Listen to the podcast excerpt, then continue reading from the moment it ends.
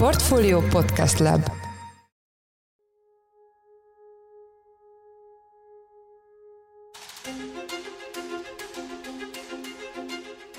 fizetési mérleg romlást én ekkorát nem láttam. Tehát a fönnállásom alatt ilyen gyors és mély esést nem láttam, és nem is nagyon fog tudni megállni addig, amíg a magyar energiaimport nem fékeződik be, az pedig mitől fékeződne be, ha csak nem lesz recesszió. A forint árfolyam gyengesége azonban egy olyan jellegű problémát ró a magyarországi gyógyszeripara és általában mivel a gyógyszerellátás biztonságára, ami most már mindenféleképpen valamilyen kormányzati beavatkozásért kiállt. Mindenkit üdvözlünk, ez a Portfolio heti podcastjének extra adása. Én Forrás Dávid vagyok, a Portfolio Podcast Lab szerkesztője. Ebben a műsorban két interjút közlünk. Az elsőt Bot Péter Ákos egyetemi tanárral, korábbi jegybank elnökkel készítettük. A szakembert a jelenlegi gazdasági, gazdaságpolitikai folyamatokról kérdeztük a Portfolio Budapest Economic Forum konferencián október 19-én a budapesti Marriott Hotelben. A műsor második részében Holcakker Péter, az Innovatív Gyógyszergyártók Egyesületének igazgatója volt volt a vendégünk. Ő egyebek mellett beszélt a gyógyszerkasszáról és a forint árfolyam gyógyszergyárakra gyakorolt hatásáról is. Ezt a beszélgetést is a Portfolio Budapest Economic Fórumon vettük fel. Itt vagyunk a Portfolio Budapest Economic Fórumon, és vendégünk Bot Péter Ákos, egyetemi tanára, a Magyar Nemzeti Bank korábbi elnöke. Jó napot kívánok, üdvözlöm a műsorban. Jó napot kívánok. Ugye nemrég ért véget a Merre tart a Magyar Gazdaság című panelünk, úgyhogy akkor adja magát az első kérdés, hogy elkerülhetetlen-e a recesszió? A recesszióval különösebb baj nincsen, az azt jelenti, hogy egy korábbi szint után valamelyes csökken a kibocsátás szintje úgy általánosan, az nem válság, és hát a válasz az, hogy valószínűleg elkerülhetetlen, és hogyha ezzel a dolog el is intéződött, akkor rendben van. De hát a baj az, hogy valószínűleg semmi se intéződik el azzal, hogy a output szintje valamivel lejjebb megy, mint az előző két negyed évi, ami egyébként rendkívüli negyed év volt. Mekkora a baj, tehát hogy egy éves időablakban iszonyat mértékben esett a forint árfolyama, egekben van az infláció, és nem nagyon látjuk még, hogy ez mikor fog lejjebb menni. Tehát mi ez lehetne hasonlítani a jelenlegi gazdasági helyzetet? Igazából nincs két egyforma helyzet, de azért nekem felfelőtlik a 70-es évek olajválsága, ami bizonyos értelemben hasonló volt abban az értelemben is, hogy Nyugat-Európát megütötte a megdráguló olaj, mert erre a nyugat-európai gazdaságok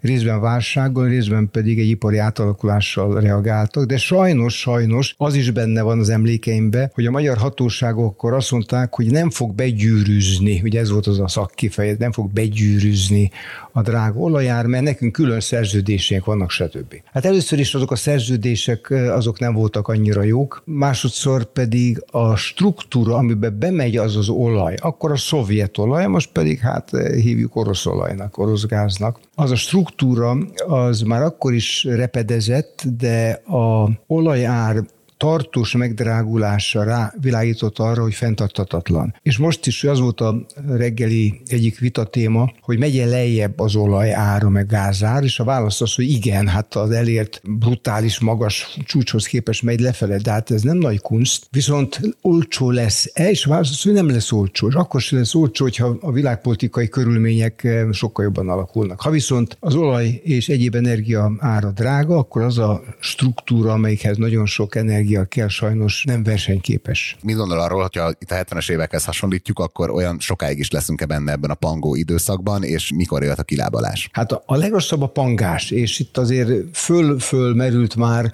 Argentina. Most ez egy másik költői kép, és az se olyan jó, meg fölmerült Törökország a magyar inflációnál, az se olyan jó. Hát ugye Törökországban is vannak jó dolgok, a desszerteken, meg egyébként kívül is, de az infláció nem. Tehát ezek nem, nem jó párhuzamok, de azért annyi annyiban sajnos van valami ráció. Ha egy gazdaság szerkezetileg nem tud megújulni, akkor, akkor megy előre, viszi előre a lendület, meg a külső támogatás, meg, meg hát a, a belső alkalmazkodási erőfeszítés, de ami ki nem szerelik az oda nem illő részeket, és ezt mondjuk Magyarország megtette végül 90 és 95 között mondjuk ki nagyjából, akkor addig az egy teher és hát most is érzek olyanokat, olyan, olyan ágazatokat, amelyekből túl sok van, és nem akarom megsérteni azokat, akik egyébként abban az ágazatban keményen dolgoznak. Mindig a mértékkel van gond, tehát, hogy egy autógumi gyár az jó, kettő is jó, de már lehet, hogy a negyedik az már túl sok.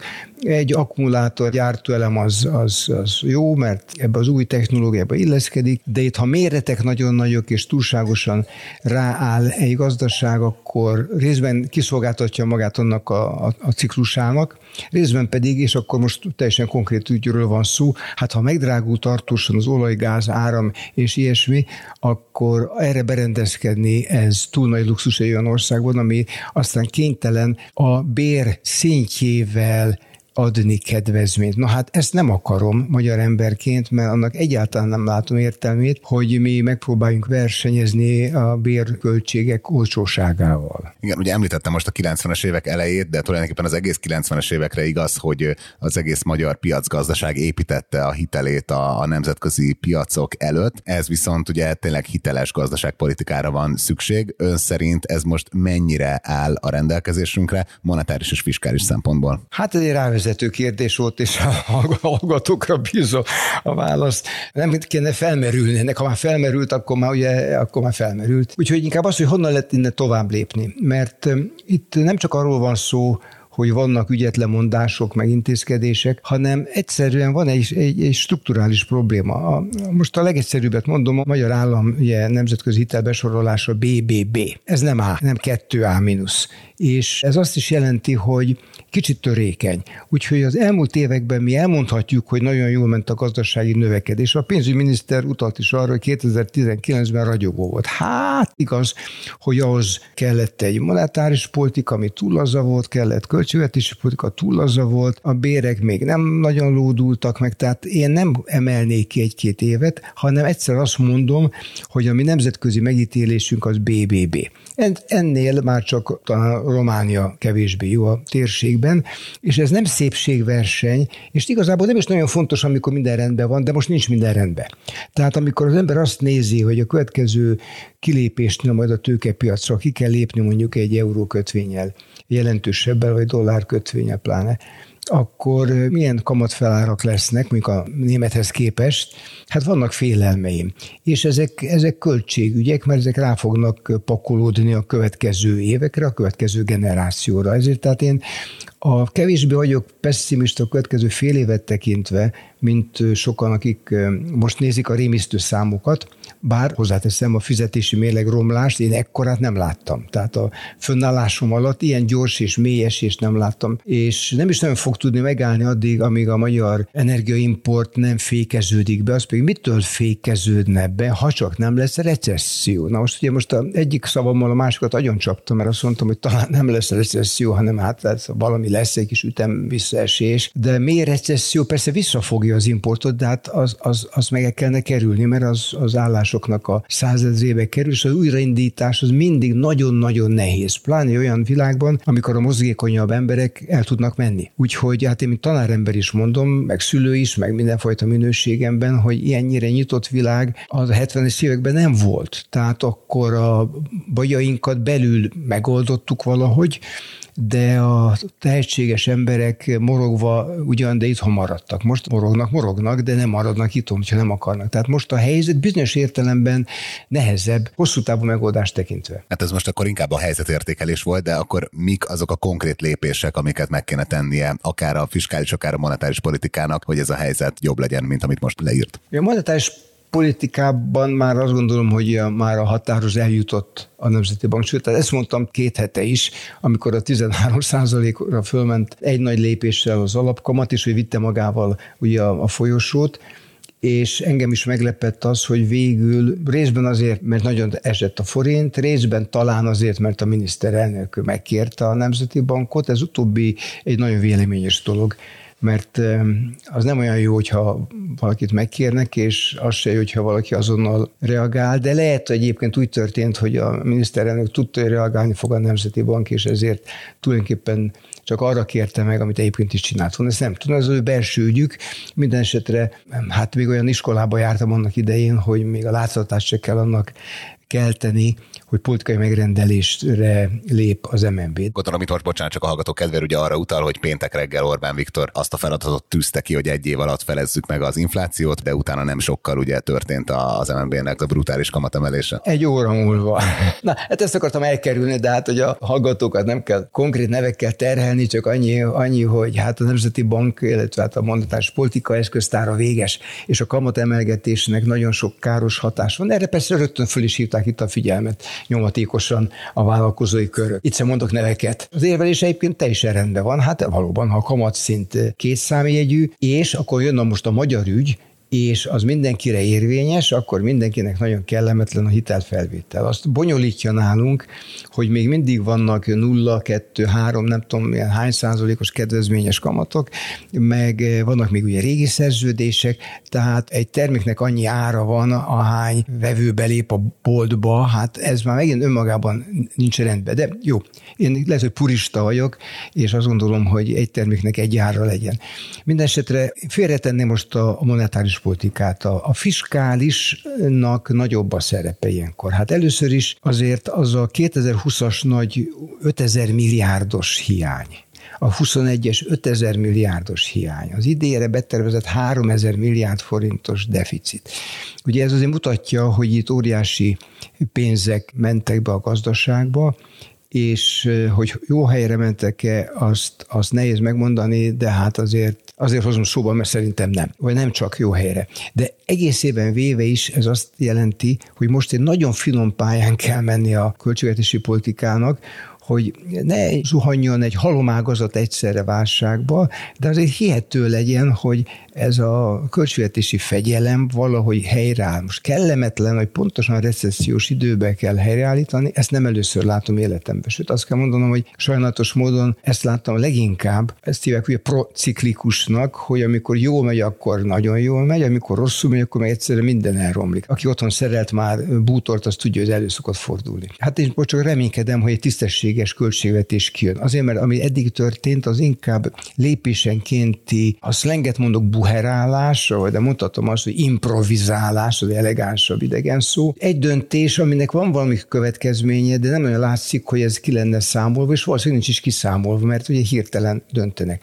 Most egy költségvetés, attól költségvetés, igazi költségvetés, nem egy nyáron összerakott valami, amiről tudjuk, hogy nem olyan érdekes, amit oda lehet adni az Európai Unió bizottságának, a valuta alapnak, ha erre járnak, megint is érdeklődnek, a nagy befektetőknek, a magyar üzleti köröknek, a tudomány tudományos közösségnek. Tehát ami egy rendes papír, meg van csinálva, nem kell disznóbőr, vagy nem tudom milyen táskába körbe hurcolni. Azért mondom ezt a fiatalabb hallgatóknak, mert volt olyan időszak, amikor hát több menetben vitatta a költségvetést, és az a papír, amikor elkészült, az többé-kevésbé fél évig élt. Hát az utóbbi időben hamar készül, és nem vizálló. Ugye a szavaiból is azt teszem ki, meg hát különböző makroadatokból is, hogy nagyon sok szempontból bomlott meg a magyar gazdaságban az egyensúly, tényleg bármilyen szeletet nézek, akkor ez valamilyen szempontból elmondható. Mi az, amiben bízhatunk? A gazdaság egyik fele nagyon be van ékelve az európai értékláncok, globális mondok, de hát azért alapvetően európai értékláncok, és bár itt a német gazdaságról mindenki azt mondja, akivel beszéltem, hogy mínusz, nem tudom, fél százalék, egy százalék, de az nem tragédia önmagában, mert csak azt jelenti, hogy hát igen, egy kicsit lehűlési szakaszba kerül a gazdaság, amikor az inflációt leviszik, meg megvárják, amíg felszívódnak ezek a értéklánc elakadások, és hát ugye ez az energia átállás egy óriási feladat, bár én azt látom le a kalappal, nem gondoltam volna fél évvel ezelőtt, hogy fél év alatt ennyi mindent lehet megcsinálni. Ha akarják, akkor lehet csinálni. Tehát a gazdaság egyik fele valószínűleg az együtt fog úszni az európai gazdasággal. Vannak azonban kételjeim, és akkor visszatérek arra, amivel kezdtem, hogy olyan iparágak települtek be, és még vannak növekedési szakaszban, amelyek energiát, főleg gázt, és hát olajat, áramot, meg még vizet embert és munkaerőt igényelnek. Ezekkel mindig kell probléma van, még a munkaerővel is, mert mondhatjuk, hogy lesznek elbocsátások, sőt a miniszterelnök külföldön egész meglepő módon 12 os munkanélküliséget ejtett ki a, a száján. Most az utólag azt mondják, hogy ő, ő nem a jövőre gondolt, hanem a múltra, de bármire gondolt, az valóban megeshet, hogy egy halom vállalkozás, amik nem tudja kifizetni a villanyszámlát, az elvonul illegalitásba, fél, fél gőzzel fog működni, vagy egyszerűen bezár.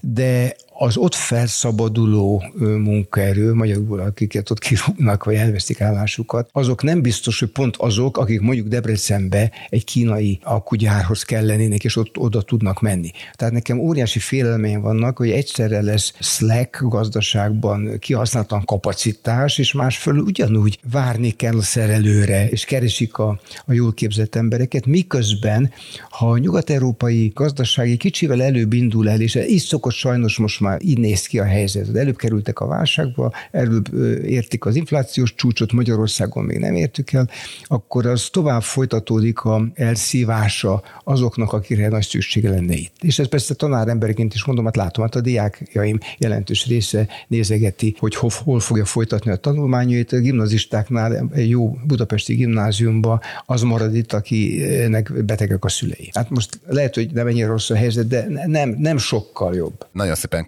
köszönjük, hogy megosztotta velünk az elemzését. Az elmúlt percekben Bot Péter Ákos, egyetemi tanár, Magyar Nemzeti Bank korábbi elnöke volt a portfólió vendége. Köszönjük szépen, hogy a rendelkezésünkre állt. Köszönöm szépen a meghívást. Itt vagyunk a Portfolio Budapest Economic Forum konferencián, Holcaker Péterrel, az Innovatív Gyógyszergyártók Egyesületének, az AIPM igazgatójával. Most zárult le a Kinek fáj a gyenge forint című panel. Péter, szia, köszönjük, hogy elfogadtad a felkérésünket. Szia. Kezdjük azzal, hogy a ti szektorotokat mi érinti rosszabbul a gyenge forint, vagy ez a típusú volatilitás, amit az elmúlt időszakban látunk? Mindkettő nyilván. A forint árfolyam gyengesége azonban egy olyan jellegű problémát ró a magyarországi gyógyszeripara és általában mivel a gyógyszerellátás biztonságára, ami most már mindenféleképpen valamilyen kormányzati beavatkozásért kiállt. A kedves hallgatók talán tudják, hogy a gyógyszerek jogértelemben nem, de tulajdonképpen hatósági háras termékekként viselkednek, ami azt jelenti, hogy a társadalombiztosítási támogatás megállapítása az egy közigazgatási hatósági eljárás keretében történik, amelynek eredményeképpen egy forintban nominált, fixált áron kerül be a közfinanszírozásba egy-egy készítmény, és az a későbbiekben nagyon nehezen változik meg. Tehát ez egy rugalmatlan helyzet. És ezt viszonylag könnyű belátni, és azt gondolom a, a kedves hallgatók is ismerik a problémát, ha más nem, akkor a, a mindennapi életükből a jelenlegi hatósági áras termékek vonatkozásában, hogy egy olyan termék esetében, amit egy korábbi, magasabb, erősebb forint árfolyamon fixáltunk, már mint a közfinanszírozás árát egy magasabb árfolyamon fixáltunk, de közben a forint árfolyam gyengül, és sajnos folyamatosan gyengül, akkor gyakorlatilag az árak megváltozása nélkül az árfolyam veszteség az tulajdonképpen egy beépített teherként helyeződik ezen cégek vonatkozására. Ez összességében egyébként most már több száz milliárd forintos terhet ró az iparág egészére. És ezt hogy reagálják le a cégek? Ha jól értem, akkor önkényesen nem emelhetnek árat, nem hoznak gyógyszert, vagy tartós hiány lesz, vagy tényleg mi, mi, itt a, mi itt a megoldás üzleti szempontból? A gyógyszeripar, mint a leginkább etikus és a kiszámíthatóságra törekvő iparág, majdnem minden összehasonlításban ezekben a rangsorokban a gyógyszeripar az élen zár.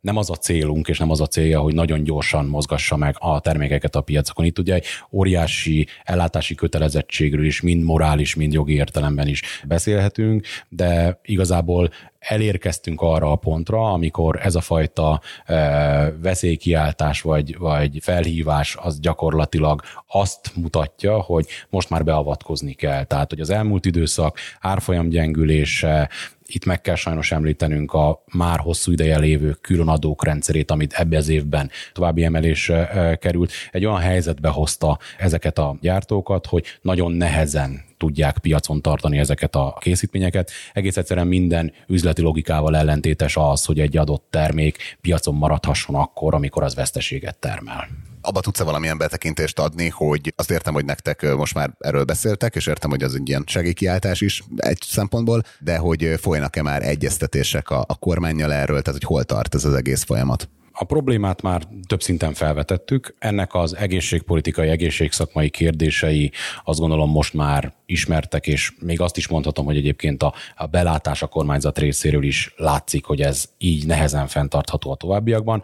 A probléma az az, hogy egy, egy adott gazdasági környezetben, amiben élünk, mindenki ismeri a, a nehézségeket, mind a nemzetgazdaság egészen, mind pedig az államháztartás tekintetében. Nyilván egy nagyon bonyolult és érzékeny tárgyalássorozat az, ami előttünk áll. Reméljük ezt minél hamarabb végig tudjuk vinni egyébként, mert még egyszer mondom, a, a kérdés az megoldásért kiáll, szolgált, nem nagyon tudjuk tovább húzni. És mit várunk akkor 2023-ra? Azt szeretnénk, hogyha a kormányzat egy olyan pótlólagos forrás biztosítana a gyógyszerkassa részére, amely a forintban meghatározott közfinanszírozás alapjául szolgáló árak vonatkozásában egy pozitív változást tud megvalósítani.